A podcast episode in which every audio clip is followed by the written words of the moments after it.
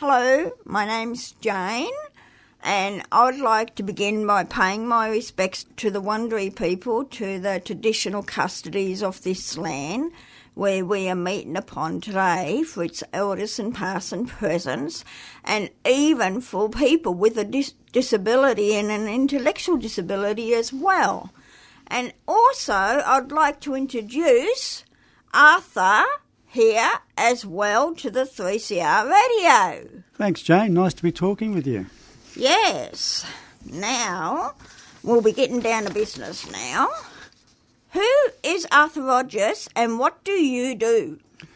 Well, Jane, I'm the Disability Services Commissioner right now, and I've been doing that for just about a year. It's a sort of statutory appointment that oversees disability services, looks at complaints, investigates a range of issues, and we also do capacity building and community education. So that's what I do now. What were you doing before that? Before that, I spent a lot of time working in the Department of Health and Human Services. Was it connected to disability people? A lot of that time I was actually, it was called the Executive Director of Disability then, but it was sort of leading the disability program, which is where I think I first met you. And I was doing that for quite a long time, probably from the late 90s, and I did it really through till about 10 years, 9 or 10 years ago. And then I did something else in the department, which is I went and did the Director of Housing job, which was I was sort of looking at public housing and community housing and overseeing that sort of thing. No connection to the CRUs? No. The Director of Housing really did public housing and community housing. I was connected to the CRUs when I was the Executive Director of Disability. I used to sort of be responsible for them then. And then prior to coming to this current role, I was in Department of Premier and Cabinet, where I was providing advice on the rollout of the National Disability Insurance Scheme from a state's perspective, because the state's obviously got a big role in helping it roll out. So I was working there, and then I was lucky enough that I was appointed to the Disability Services Commissioner in August of last year. Well, that's great news then. Yeah, it's been great. Yeah, thanks. Everyone is talking about the NDIS. Has this changed the role of your office? Do you still take complaints? It has changed the role of my office. So the National Disability Insurance Scheme is obviously going to be a national scheme when it's rolled out fully, and it's just about rolled out fully now. It's got a little way to go in Victoria, but it's mostly been rolled out, and I think Western Australia gets rolled out by the middle of next year, so then it's a national scheme. And because it's a national scheme, all the governments agreed they would set up a national framework for quality and safeguards, and so they've created a national commissioner for quality and safeguards for the NDIS, which has just started in Victoria, and they will take over the roles that I've been doing, more or less, but across the country. So you'll have a consistent sort of approach across the country to quality and safeguards, which is great. But right now we're in transition still. So the scheme hasn't rolled out fully in Victoria yet, so I'm still operating in parallel to the National Commission. Yeah. And the stuff that we do is basically around, so we handle complaints for anything pre the 1st of July, because that's when the National Commission started here. And any matters pre 1st of July, we do those. If people have got complaints and they're not yet in the scheme, so they're not participants in the scheme, then we take their complaints and we'll help work with them and the providers around their complaints. There are some people who don't go in the scheme, they're not eligible, like people in the Disability Forensic Service and some others, so we will continue to cover those for a while yet. And there's people called in-kind, which is a classification of funding, which I won't bore you with, no. But it's some people who live in the group homes that were run by government transferring to the non-government sector. We still cover those. So we'll be going in parallel to the National Commission through till sometime next year. And we're working with them. People, if they're participants in the scheme already, the National Commission will receive their complaints and resolve them. Yeah. And where people are confused, they can come to either of us and we'll make sure there's no wrong door. We'll sort out the back of house. But basically that's how it works now. So me as Commissioner and all the staff there will continue to do what we've been doing, including the sort of community education, capacity building role for the foreseeable future, till next year anyway. Mm-hmm. And is there an area where you're working for the ones who are Aboriginal and Indigenous people who've got disabilities as well? Well, not so much an area, but where people have come to us, we're very mindful that if they're from an Aboriginal Indigenous background, that, you know, we provide a culturally safe and a culturally appropriate, welcoming approach to them. You know, we know that we need to think about what best works for a person who's an Indigenous person, an Aboriginal person. So we need to think about how we would work with them that best meets their needs. And, of course, each person is different anyway. But we also know that people who are from Indigenous backgrounds have different issues and they've had lots of other disadvantages as well as being a person with a disability. So we need to be mindful of that, as we do for other groups that have particular issues. So, you know, the staff in the Commission, I think, are very mindful of that. You know, I guess people with a disability, people with intellectual disability or disability who are Aboriginal or Torres Strait Islander, they're not a high proportion of the people who use services because they're not a high proportion of the population. But when they come to us, it's very important that we respond to them that's going to work for them. Yep, that's good. What is your view on the upcoming of the Royal Commission? Well, first of all, I really welcomed the government's announcement and all the Australian government's support that we're going to have a Royal Commission into disability, abuse and neglect. I think it's a really watershed moment for disability in the country, or it can be. So I think it's a great thing to do. What I'd really like to encourage people with a disability and their families to actually use the chance and speak up. You know, part of the things we say as part of our work is it's okay to complain, it's okay to speak up. This is a great chance for people to speak up, to have their say and tell the Royal Commission their stories, because there's nothing more powerful than your own story, that's your own lived experience. Yeah. And no one can tell it like you can tell it or the person can tell it. That's right. So I think it's really important that they hear that and they get the support that they need to tell their stories, and they get the way to tell the story that best suits them, because some people won't do a submission. They may not want to go there in person. They might want to go there in person. Yep. So anything that works, I think we need that mechanism. And, you know, with that chance, if the Royal Commission hears those stories, it's a great chance to create change. You know, when you look at things that happen in disability, sometimes there's little changes and big changes. Yep. This is probably a chance for another big change. So, I think the potential is great. And, again, I just encourage everybody who's got an issue they want to talk about to get the support if they need it and speak up and have your say. Yeah. That's good. Now it's time to go and have a break, and the song that we are playing is... Well, I think you asked me to pick my favourite song, and I've got lots of favourite songs, but the one I picked, it's been my favourite song on and off now for a long, long time, probably about 40 or plus years. It's a song from the 60s. It's from a group called The Four Tops. They're a Motown group, and it's called Reach Out, I'll Be There. Okay.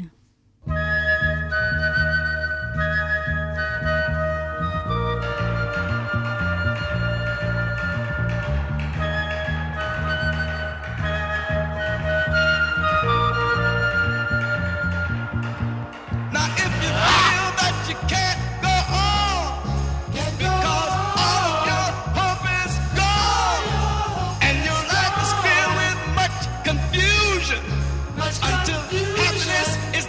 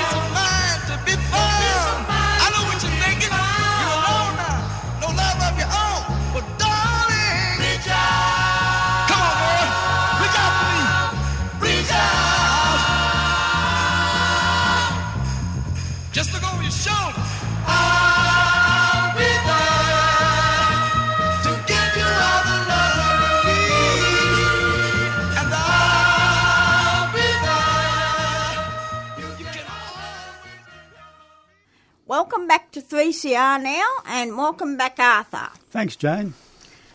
How is the DSC supporting people who want to participate in the upcoming Royal Commission? Again, as I mentioned before, it's really important that people get the right support. And I actually think it's important that the Royal Commission provide the right support to people, and they organise that through advocacy and other groups. So I think that's the primary role, to get support, but also advocacy groups, service providers, they all should be helping people to have their say. What we'll do, we'll work with people who come to us about, they call us and they need some help, we'll talk to them about it, but probably our best job is to actually make sure they get the support that's being provided for them to do it. Yep. But we're very happy to work with people and explain what it's all about. And we'll, as we do, we've got networks that we work through, and we've got people who go and talk to community groups, so we'll talk about that message. Probably the first thing is to make sure people know it's there and they've got the chance to do it. Yep. Like right now, I think submissions are open. They call for submissions. So people just need, if they want to make a submission, if that's the way they want to do it, then we probably should be making sure people understand that as well. Yep, that's good. What project is your office currently working on? What are the key things for your office in the next few months? Well, just in terms of the last question first, I mean, we've clearly got to make sure we continue to work with the National Commission so that the transition for people works well, that people are not confused about who to go to, they don't fall through the gaps, so they don't get the runaround from both of us. So one of the key things for us is to actually make sure we've got good, strong connections and discussion with the National Commission. They've just set up their office in Box Hill with a state director, so we've got local people we're talking to.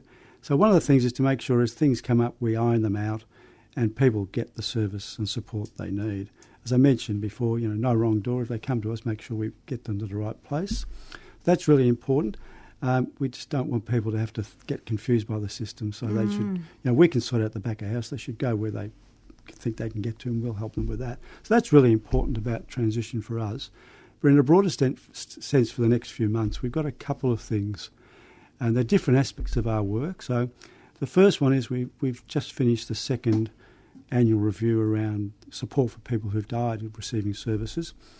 And there's a lot of work to do around that, because there's still a lot of issues around the sorts of support people get in disability services, mostly in group homes, but elsewhere too. So we want to work with providers to actually try and embed better practice around that, and that's really important. It's about prevention of things happening.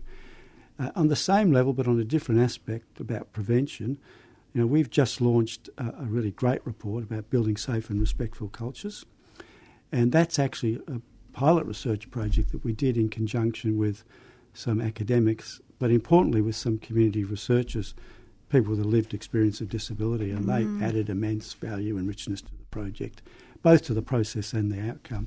So there's some really strong lessons around that. It's actually about what do you do in an organisation to build a culture that does prevent abuse. What we mostly do is respond to abuse and check out what's happened, which is important, but it's better if we can stop abuse and help stop abuse, as you know. Yeah. So what we're trying to we've got a really strong report, we've got a really good academic basis, which was small in its sample, but I think it's got some really valuable lessons about the importance of respectful cultures, the importance of creating space so people can have a say about what's happening to them in the way that best suits them, and sort of watching out for the little things that go wrong in places. And if they're not checked, they can lead to big things. So there's more to it than that. I'm not doing it really justice. But in the time we've got, it's a really important report, and it's important, I think, we get that message out to providers, to advocacy groups and others about the importance of actually how you can change the culture of an organisation, which will make it a safer place for people.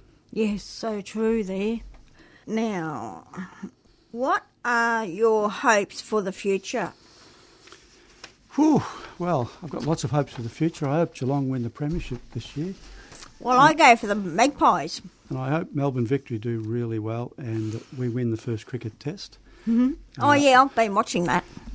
So that's sort of on my level. But on a broader level, my hope for the future really is I'd like to see the potential for the NDIS realised. Like, it's such a great big reform and such a strong piece of social reform that governments are doing. It's going to take a long time to get it right, And they've made a good start, but there's lots of things that need to be fixed with it.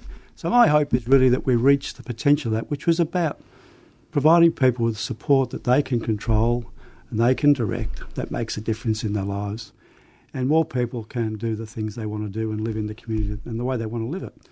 You know, and what's important to people with disabilities is important to everyone. It's about getting good health care, good education, jobs, being able to get on a tram, get into buildings, feeling safe, those sorts of things. You know, it's about that. So the NDIS is one part of it, but it's a really important part. And I'm hoping that as that rolls out and matures, it becomes the scheme we all want it to be, backed by a really strong regulatory framework and backed by a really effective National Quality and Safety Commission, which can actually make sure that it works, providers work in the way they should. And I'm very hopeful for both of those things, that it will, once they start delivering what they need to, and they already are, but when they fully deliver it, it's going to make a lot of difference in people's lives with a disability, and it's about time, isn't it? Yeah, I can imagine people with a disability, if they were working for the Royal Commission, you know, and taking over, I can imagine. Well, you know, everybody should think about employing people with a disability because, A, they add value to the workplace and they're great workers, like, of course, but it's about you get another perspective, you know. And that's it. You talk to people. Like when I started my job, I did lots of reading. I spoke to lots of colleagues and stuff. The most important lessons I got were not from that, was from talking to people with a disability about the only way they can. They're the only ones who can tell their own stories. That's right. There's nothing more powerful than that. So. And we still need a lot more people out there to tell their stories as well, because the more people that tell their stories, the stronger and the powerful the Royal Commission becomes, and they believe the people on what they've gone through. It's not like those olden days where people never believed you. It's to what now. Yeah. With people believing you and all that. Absolutely, absolutely spot on. I mean, you know what it was like. People were put away in institutions and not seen and not heard, and that's when bad things happen. That's right. You get open communities and people can have a say, and same with the work we do now with complaints and other things. We really want people to speak up, and they should speak up. Yeah. The providers should want them to speak up because it's actually about improving services. So the more people talk to the Royal Commission about what's important to them and their lived experience, it'll be much more powerful evidence for them to make change. So again, you know, people should think about how they might tell the Royal Commission their story. That's right. Every story is important. Yeah, and even for the ones who do want to tell their story, the staff should not stick their nose in and tell them to shut up and, you know, not tell their story at all. Well, absolutely not. No, they shouldn't. In fact, they shouldn't. It's not the staff story. It's not about that. It's actually about listening to the person. That's right. And the person needs to be able to feel free to say what's happening to them. And if it's about the provider not doing the right thing, they should tell that. That's right. So the provider doesn't need to be part of that. They should get independent support to tell their story. They don't need the provider's permission. They don't need their okay. They should just go and tell their story. Well, I knew someone who did want to tell the story, and this staff person told this person to shut up. So tell them that you don't want to tell it to them because, you know, what happened to her is true. And she didn't want that. The staff didn't want her to open the big mouth and say it. Well, that's just totally unacceptable, absolutely unacceptable. And I'm glad, you know, at least it sounds like it, but I'm hoping they got the support so they could tell their story from someone else. Yeah. And I'm glad if they could do that they did. That's great. Yeah. These institutions that are closed already, well, what they are trying to do, and I don't know if you know a bit about this, but they are making these institutions as ghost tours, which I think's stupid to me. And they're making the hall as a reception for weddings. That's at the home that I'm in, but I think it's stupid to me because there's a lot of ghosts there. But what do you think about these institutions, to what they are doing to these homes now? Well, I guess first thing I'd say is, you know, good riddance to institutions. There's no place for big congregate, separate, segregated centres for people with disability in this community, in this society now, and there hasn't been for a long time. So it's great to see that Victoria's just about closing the last big one, which is Calandra and Colac. I think all the people from there, the people left there, will be moving out this year. So that That will be the last of the old-scale, old-time institutions. They were built on, like, Crown land, a lot of them, and a lot of them, you know, really the old ones, and you'd know them too, like they were built in very grand old buildings, and some of them I think are still standing. I think they're not places where you should be celebrating anything about the history of them. I'm not saying that there weren't good people who worked in them, some of them were, but lots of bad things happened to people with disability institutions and lots of terrible things happened. So my personal view is it's disrespectful to sort of do that sort of thing. I'm sort of probably not against repurposing them to something completely different, as long as it doesn't sort of in any way celebrate or commemorate what happened in those places. I mean, they're probably, you know, they're on valuable land. They're often not right in the town because they're often right out of town, as you know. So they're not sort of often usable community spaces, which would be great if they were used for community use, like so that, you know, community could use them for different good, like, community purposes. So I think, you know, generally I'd say I personally don't think they should be used for anything which in any sense commemorates what happened there and the lives of people that were sort of sometimes terrible lives in those places. So I definitely think that's the way. I'm glad they're gone, and I hope we don't see the growth of any more larger scale congregate care living that separates people with a disability, because the last thing you want to do is have places that actually reinforce or emphasise separation of people with disability. They should be in the community, in the place where everyone else, doing things that everyone else does, not separated out and closed off. So it's great that people are around talking now, more strength to you. But, you know, I know for people who've lived in those places and they're still existing physically, it's a memory of some terrible things that you don't need being reminded of. That's right. And like even in New South Wales as well, which they were going to build new institutions, which they've been stopped now, which is good, that they are trying to close those institutions down, which is good as well. So what do you know about that? Well, I know that when we got to the start of the NDIS, we had basically in Victoria probably had left just two, which was Sandhurst and Calandra, and they were the smaller ones. I think Sandhurst was 50-odd beds, and Calandra had got down to about 100. So we almost closed lots of them and closed the big, bad, horrible ones, like, you know, in the 80s and 90s. Different governments done that. But I also know in New South Wales they had a lot of them left, a lot more than we did, and probably more than any other state or territory. I don't know that for sure, but I think that's the case.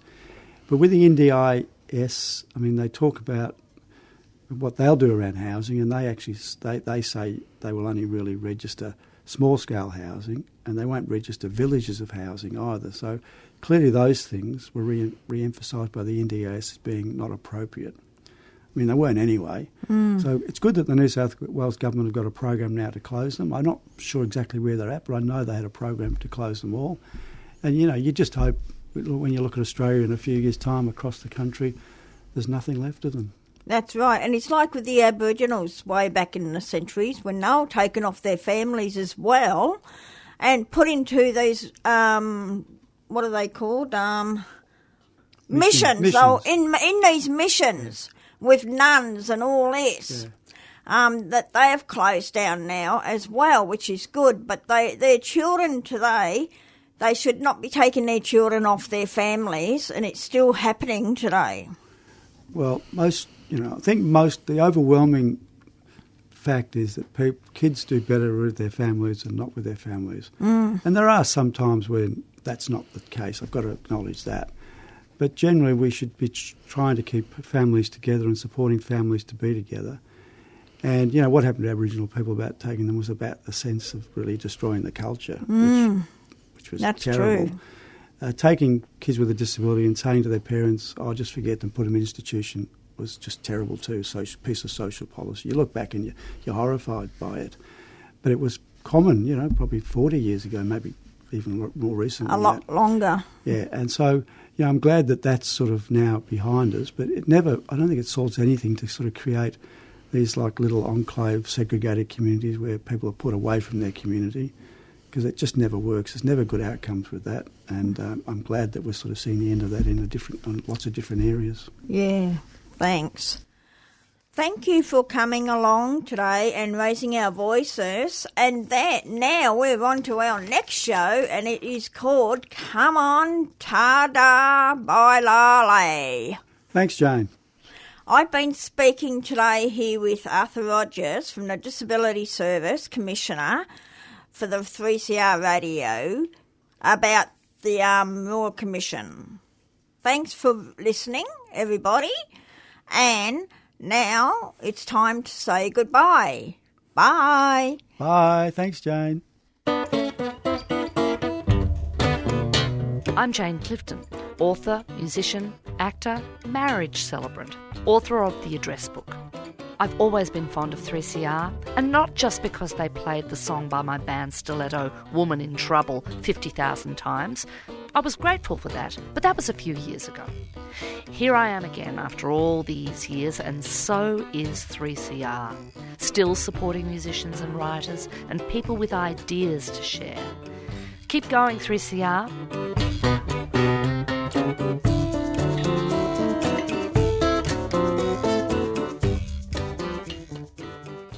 You've been listening to a 3CR podcast produced in the studios of independent community radio station 3CR in Melbourne, Australia.